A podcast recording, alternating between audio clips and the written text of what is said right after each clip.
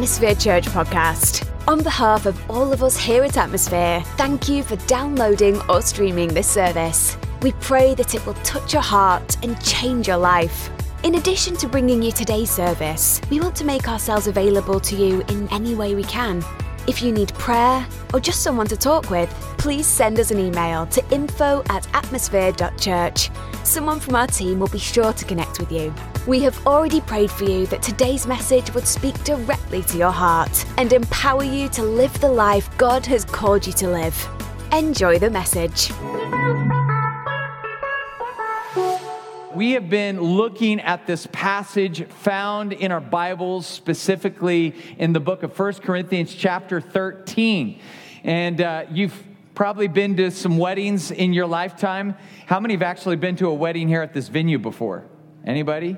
A couple of you guys, yeah. So a lot of weddings happen here. And what is very uh, familiar in wedding ceremonies is 1 Corinthians 13, verses 4 through 8. And what you see here is a description of what real, genuine, authentic God love looks like. This is why it's so often quoted, because in our culture, the word love is so popular. It, matter of fact, we've been talking about this that it's so overused yet so underlived out. And so it's important for us to talk about this because I think we've kind of lost connection with how significant love is supposed to be, especially in regards to our faith. For those of us that are followers of Jesus, Jesus said this quality part of our life is actually going to help connect people to know we belong to Him. That's how important it is for us to get this down right. And then, if you were to talk to somebody on the street, if you were to go to the Thousand Oaks Mall after church today and have lunch, and you were just to interview somebody that comes out of the mall that's not a church person, and you were to say, Hey, can you describe what a Christian is? You're probably going to get all kinds of answers, but I'm afraid you're not going to get the answer that we should be getting, and that is, man, they are people that know how to love other people really, really well. Because Jesus said, they will know that you belong to me because of how you love one another. Christians don't have a rep for knowing how to love people really well. Matter of fact, this week, some of you that follow news know that uh, a big entertainer in our culture named Kanye West released a gospel album this weekend. It dropped on Friday. And it's kind of big news because his other albums have not been gospel. uh, if you've ever listened to a Kanye West song, you know what I'm talking about. So he released this album, and, and it, it really interested me because the story of him coming to faith is a lot like my friend Brian Welch's story. And some of you may not know who Brian Welch is, but he is the lead guitarist of a band called Korn. And he's a buddy of mine. And he grew up in Bakersfield, and, and uh, uh, so I, I, watched Brian embrace faith and I watched Jesus change his life. And so I, I was highly interested in Kanye's story, especially on this album. So I, I started listening to the album, and I got to be honest with you, I, I was touched by it. I don't know Kanye. I don't, I don't really listen to hip hop music, but as I'm listening to these songs, you could just feel the authenticity and genuineness of, of what he's saying and what he's rapping or singing, whatever you want to call it. But there was one song on there that really caught my attention. And I think it was because it had something to do with what we've been talking about at church over the last several weeks. This is from a song on his album called Hands on Me. This is the lyric. It says, What have you been hearing from the Christians? They'll be the first one to judge me, make it feel like nobody loved me. I know that's not grammatically correct. Uh, but let me say this because he repeats this about five times in the song. He says, What have you been hearing from the Christians? They'll be the first one to judge me, make it feel like nobody loved me. Now, I don't know how long he's been fully following Jesus in his life, but it sounds to me like he crossed paths with some people that were less than loving and accepting to him embracing faith and following Jesus. Because here's the news flash nobody is going to follow Jesus perfectly. Okay? Nobody is. We want to strive to do it as perfectly as possible, but we're all going to fall short. But I, I, I, just think the song is such an indicator of how much we're missing at church. And, and we're new, we're like a baby church. We just had our one year birthday party last month. And so I want to make sure that as we get this church going and moving forward that we really get this down right and we live this out the way God has called us to live because He's created us and called us to live this way. Let me read this passage to you.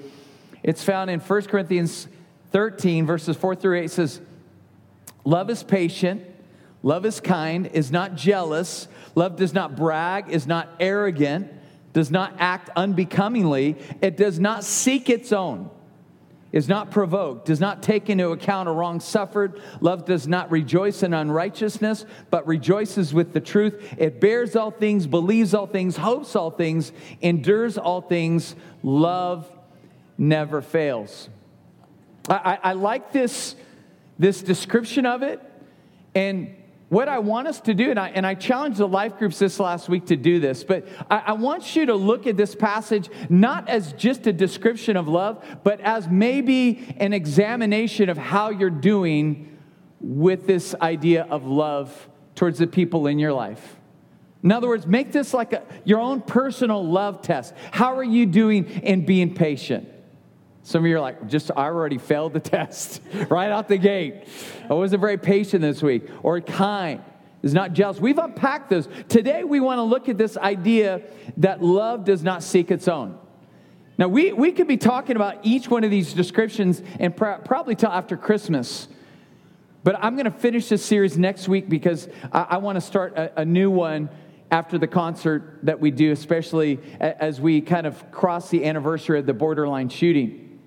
So we're going to have a, a new series that we're uh, rolling out on the 10th. But the idea of love does not seek its own. Scholars believe this is like a linchpin of the whole entire descriptive of love.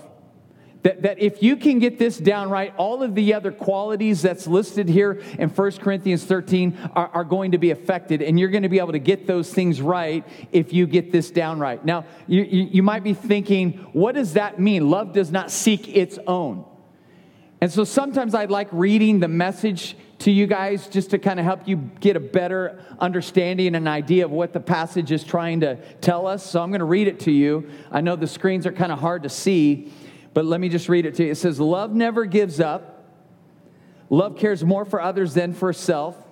Love doesn't want what it doesn't have. Love doesn't strut. Love doesn't have a swelled head. I love that. It doesn't force itself on others, and it isn't always me first. Doesn't fly off the handle. Doesn't ski- keep score of the sins of others. Doesn't revel when others grovel it takes pleasure in the flowering of truth, puts up with anything, trusts God always, always looks for the best, never looks back, but keeps going to the end. Love never dies.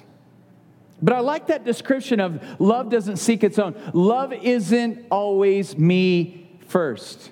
How many of you would say we live in a me first culture? Come on, right? I, I mean, you don't need a preacher to tell you that. You just leave this venue and, and it's going to come front and center. When you jump on the 101, it will be yelling at you that you do not live in, in a selfless world, but you live in a selfish world. I, I like this other translation. It says, Love does not live on selfie mode. I call this the Atmosphere Church translation. You know what selfies are, right? Get your phones out. Let, we're we're going to do something here. Get your phones out, would you? Play along with me. Get your phones out and uh, it'll distract you from the sun burning on your foreheads. Uh, get your phones out, and what I want you to do, your phone has a capacity, of most of them do have a, a, a, camera on the front. I want you to just lean over and take a selfie with you and your neighbor. Would you just lean over, take a selfie right now? I'm going to take a selfie with you guys. I'm going to have to do it in, in two. Uh, uh, places here, but take a selfie. Go ahead, get your neighbor. I don't care if you don't even know them. Just say, get over here and take a selfie with them. And uh, I'm going to take a selfie with each side of you guys. All right. So this side, all right. Okay. You guys right behind me. Everyone see me. Okay. Ready. Okay. All right, one, two, three, smile. Hey, all right, okay. This side, you got to do better than they did, all right? All the way in the back. Okay, you guys can do better. Here we go. I got all you all the way in the back there. Let me do this way. Let me do. Hey,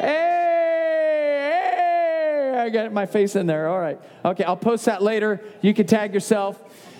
Instagram PJ Cruz, all right. Um, follow me, all right.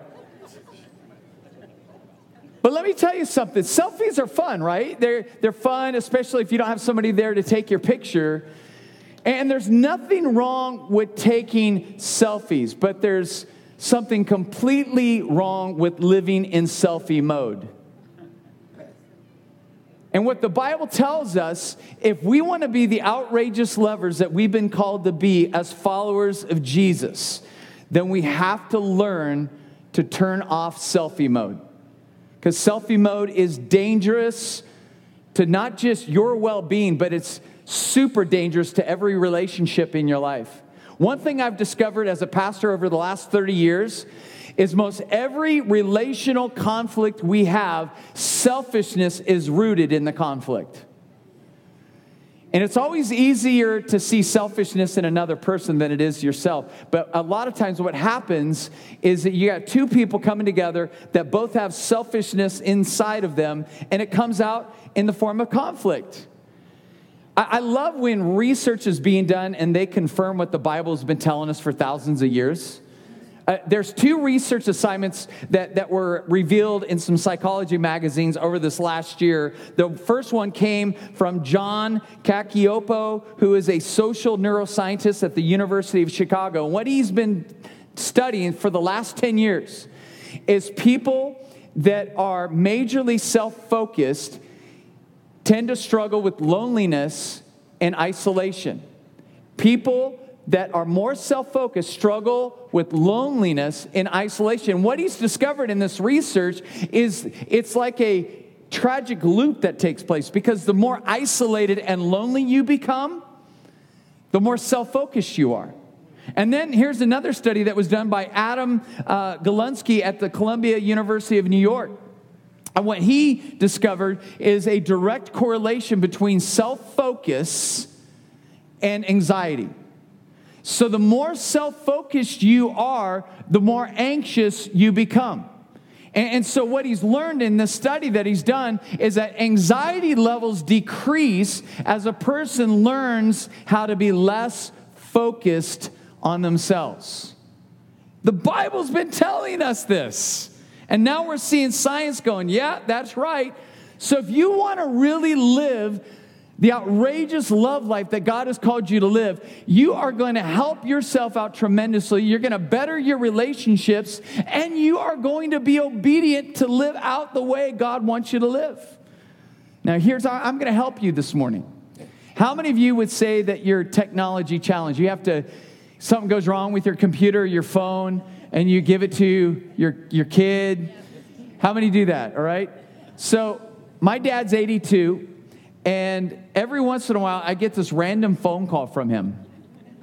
And he says, Son, my, my phone's doing something and, and I can't unlock it. And I'll go over there and I have to show him, like, Dad, you have to you press this button and, and then that, that goes away. And see, what happens is, I, I think we become life challenged in the sense that how do we turn off selfie mode?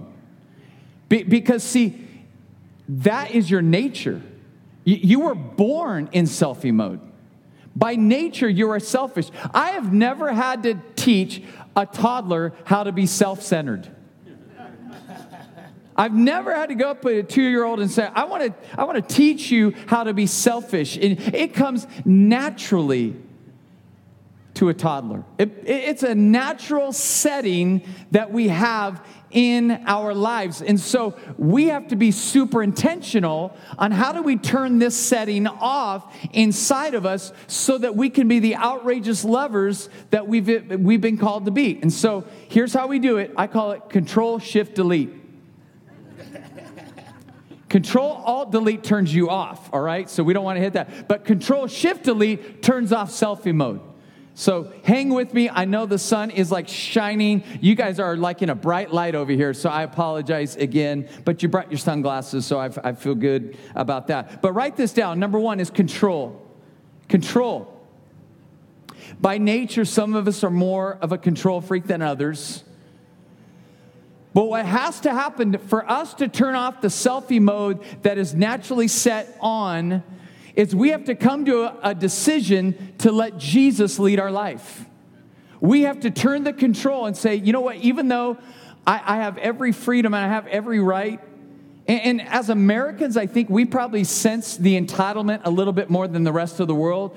Like, like hey, I, I get my own way, I get to make my own road. And, and, so we probably fight that a little bit more in our country than, say, other countries around the world. So not only do we have selfishness, we have this sense of entitlement, like, like you owe me. And so what happens is Jesus says, you've got to, you've got to lay that down. If you want to turn off selfie mode, if you want to level up on how you love people, then it's going to be found in you following me. Check this out Matthew chapter 16, verses 24 and 25. It says, Then Jesus said to his disciples, If anyone wishes to come after me, he must deny himself, take up his cross, and follow me. For whoever wishes to save his life will lose it, but whoever loses his life for my sake will find it. So you actually gain life by surrendering it. Because you start living the life that God has always created you and called you to live. When you're living your life in selfie mode, you're not able to obtain that next level of where God wants you living at. You need Him leading you there. And when God is leading you there, all kinds of opportunities open up for you. Because when you're not there, your love life is predicated on how much love people are pouring into you. And you're willing to love people as long as you have some love to give in your life. In, in other words, I, have got a pocket full of hearts right here, okay? So I, I have so much love to give. Now, these little hearts are, are representing the ways that people have made deposits in my life. Now, I'm limited. I, I, I, have this limit of my ability to be able to love. So I can give a little love here. I can get a little love there. I can give some love here. I can give some love here and here and here. God bless you. And, and then. And then what happens is, I'm like, well, I, am all out. My pockets are empty, man. I, I, have nothing left to, to offer people. and, and so we limit ourselves. We, we, limit out. And so we get to a place where we're like, okay, I don't have anything left to love until you give me something back. So, okay, so you're giving me this back. Okay, you all right? Mm-hmm. Yeah, thank And so now I'm like, okay, I got it. You guys can keep the love. All right. But so, but it's a bank account. We're willing to make a withdrawal as long as somebody makes a deposit. So many marriages have been ruined because of this system. This goes back to the late 80s with Janet Jackson saying, What have you done for me lately? Uh, yeah, yeah, yeah. I will love you as long as you love me. But see, when we make a decision to say, No, Jesus, we're following you, then Jesus says, Guess what? Because you're following me, all my supplies belong to you because you're with me, you're hanging with me. So all that I have, I'm giving to you so that you can access. And so what you have is you have an unlimited love bank of heaven being able to you you being able to have access to. So now it's not it's not what deposits you've made to me and like I'm limited, I don't have that. Jesus like, "No, I got I got way more." So you give that out freely. So you know what? I'm just going to I'm going to I'm going to give some love out. I I'm just like, "Hey, there you go." You know, uh, I just left some love on the sidewalk. And then I'm going to I'm going to give you some love. And I got so much more to give. I, I am not limiting myself out. And so this allows me, when I'm following Jesus, when He's leading me, and I have access to all of His never ending love, then I am free to love people without any strings attached. I, I can just do it and just, hey, if they don't love me back, I'm cool. Why? Because Jesus has given me plenty that I'll never run out. I don't need your love. I, it'd be fun if you love me back, but you know what? I don't need it. And when you tap into this selfless love, it turns people's heads. People in a me first world, they don't know how to respond to you. Let me give you an example. I want to tell you a God story that happened to me a week ago at Cal I'm involved with a leadership team at, at the university there. We had a meeting last Friday.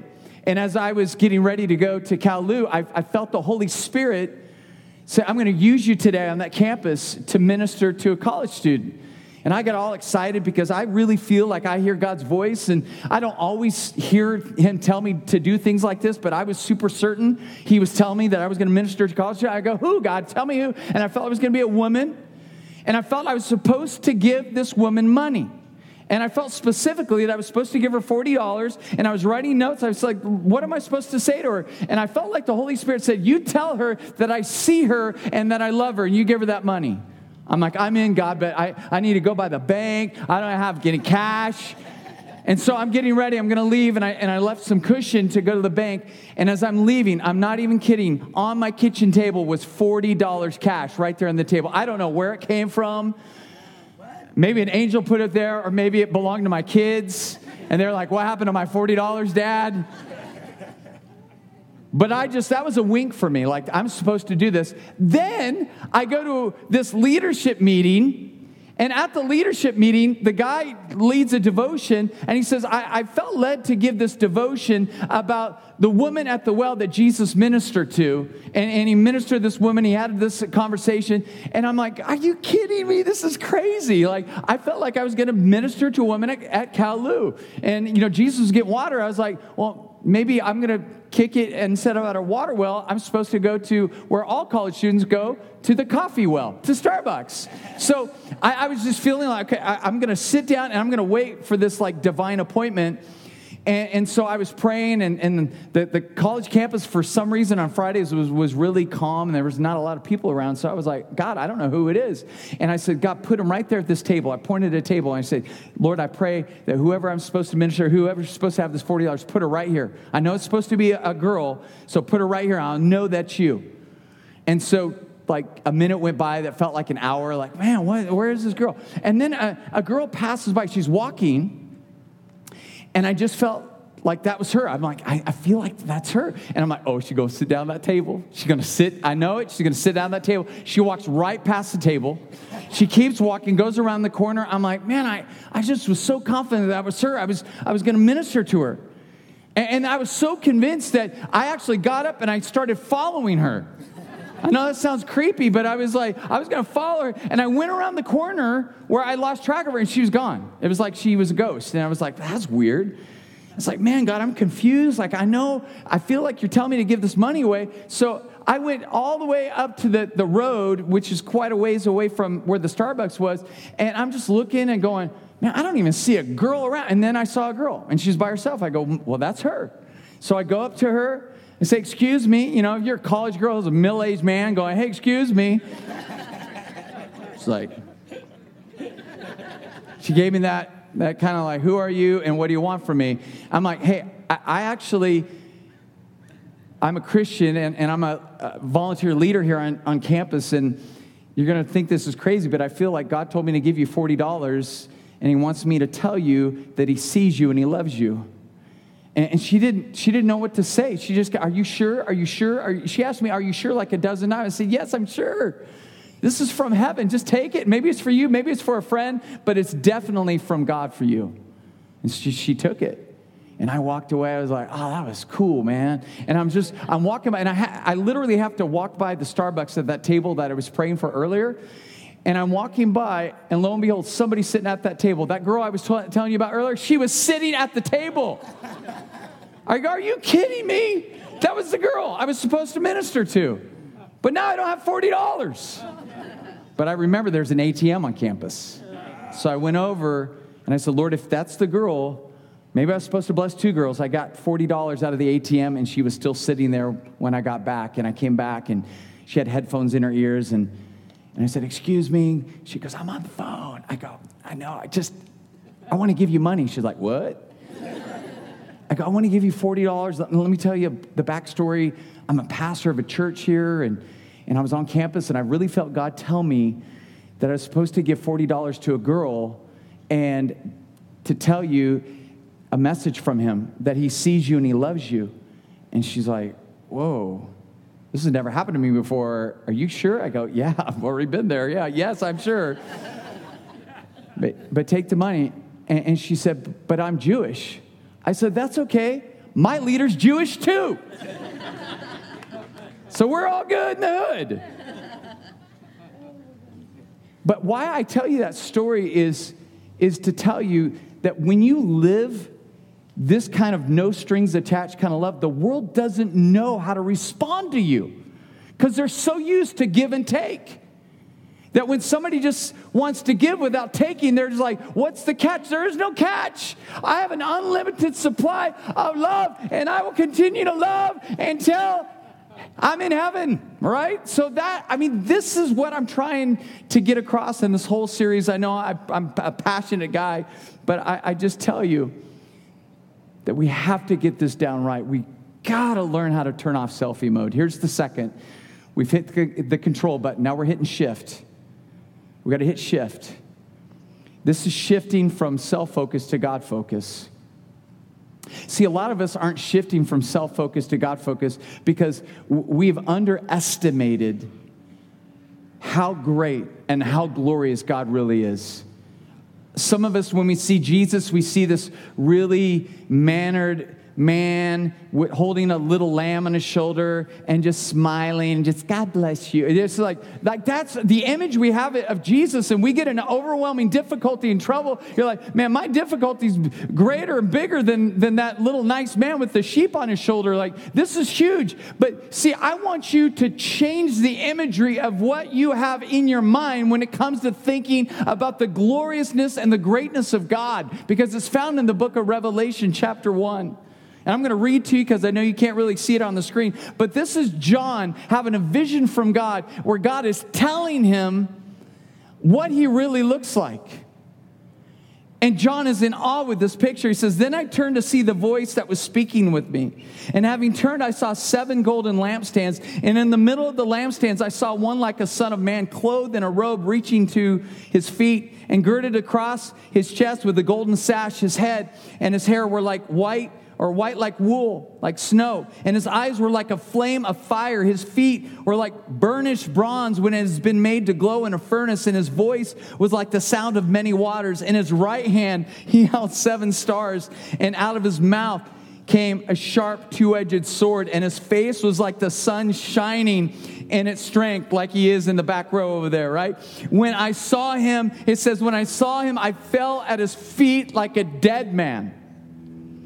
The greatness and the glory of God was so overwhelming to John, he, he couldn't just be in that moment. He fell at his feet. He wasn't going like, hey, God, oh, wow, I'm, God, hey, but first let me take a selfie with God. Right? No, he was like, he was so enamored with the enormity and the giganticness of God that he just said, everything else in my life doesn't mean anything anymore. I just want to fall down at, at his feet.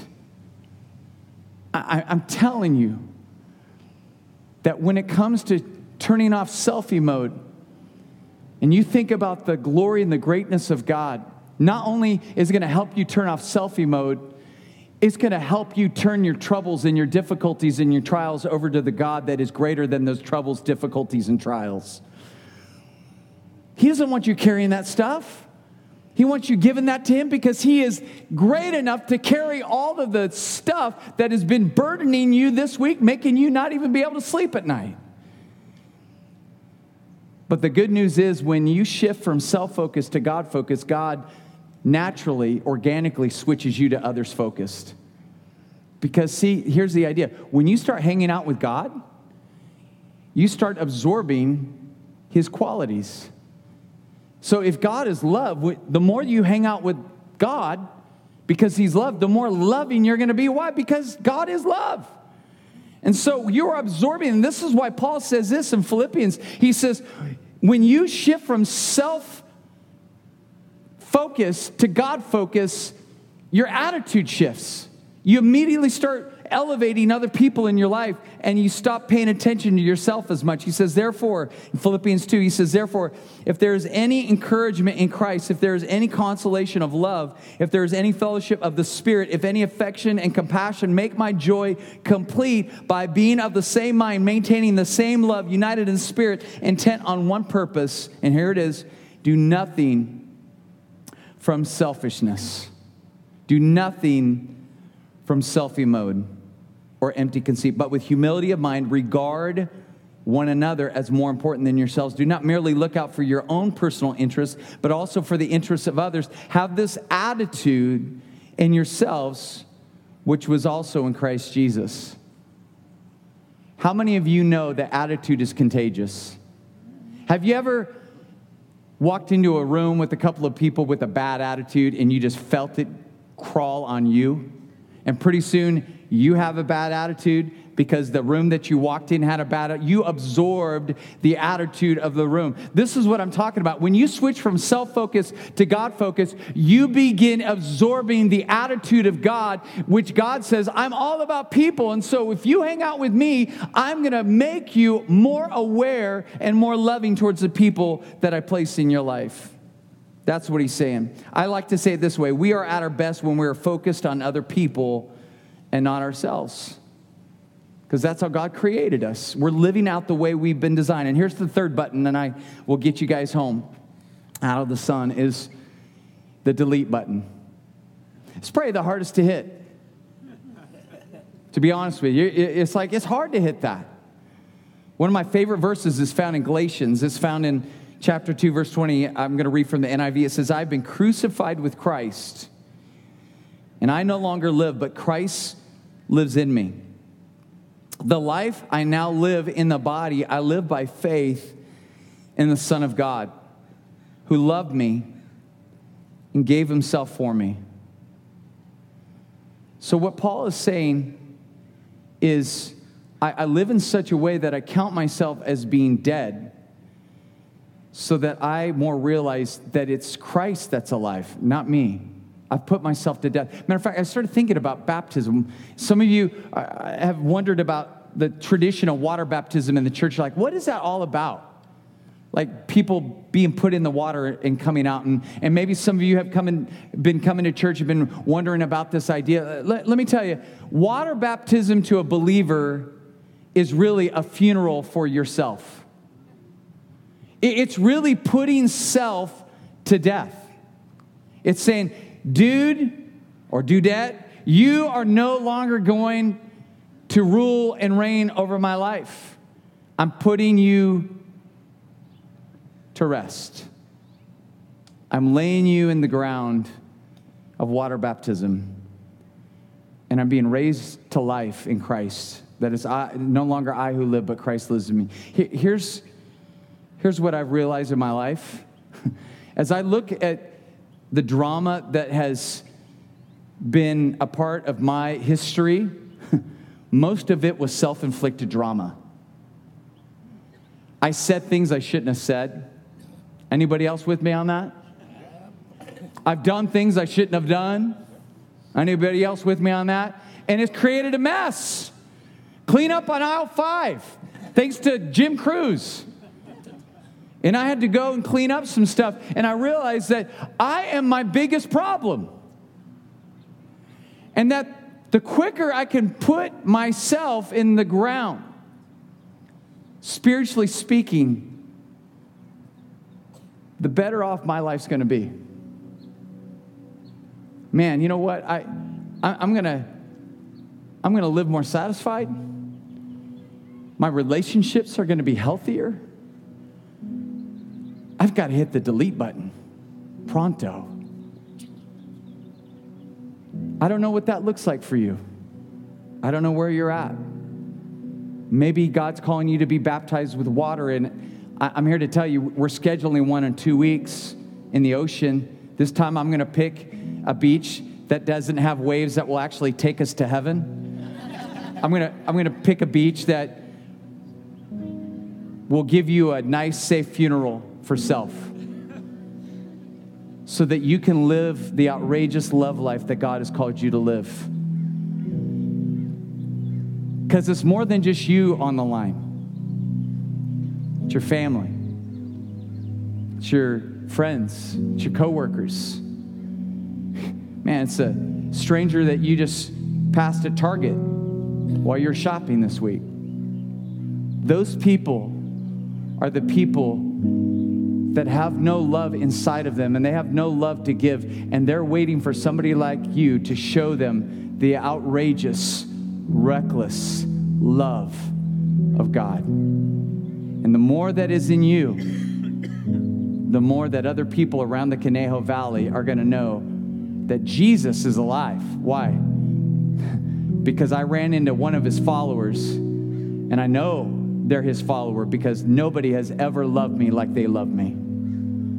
It was a no strings attached kind of love that just blew my mind. Would you stand with me, church?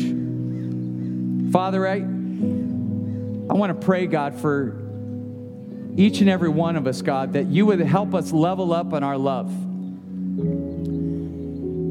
God, we're just falling short time and time again, God, and it's self that keeps getting in the way. God, help us to turn off selfie mode.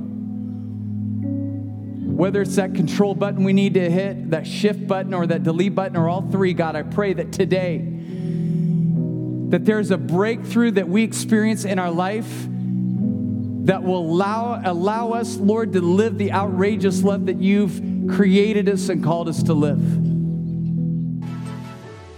Thank you for tuning in today to another great message from Atmosphere Church.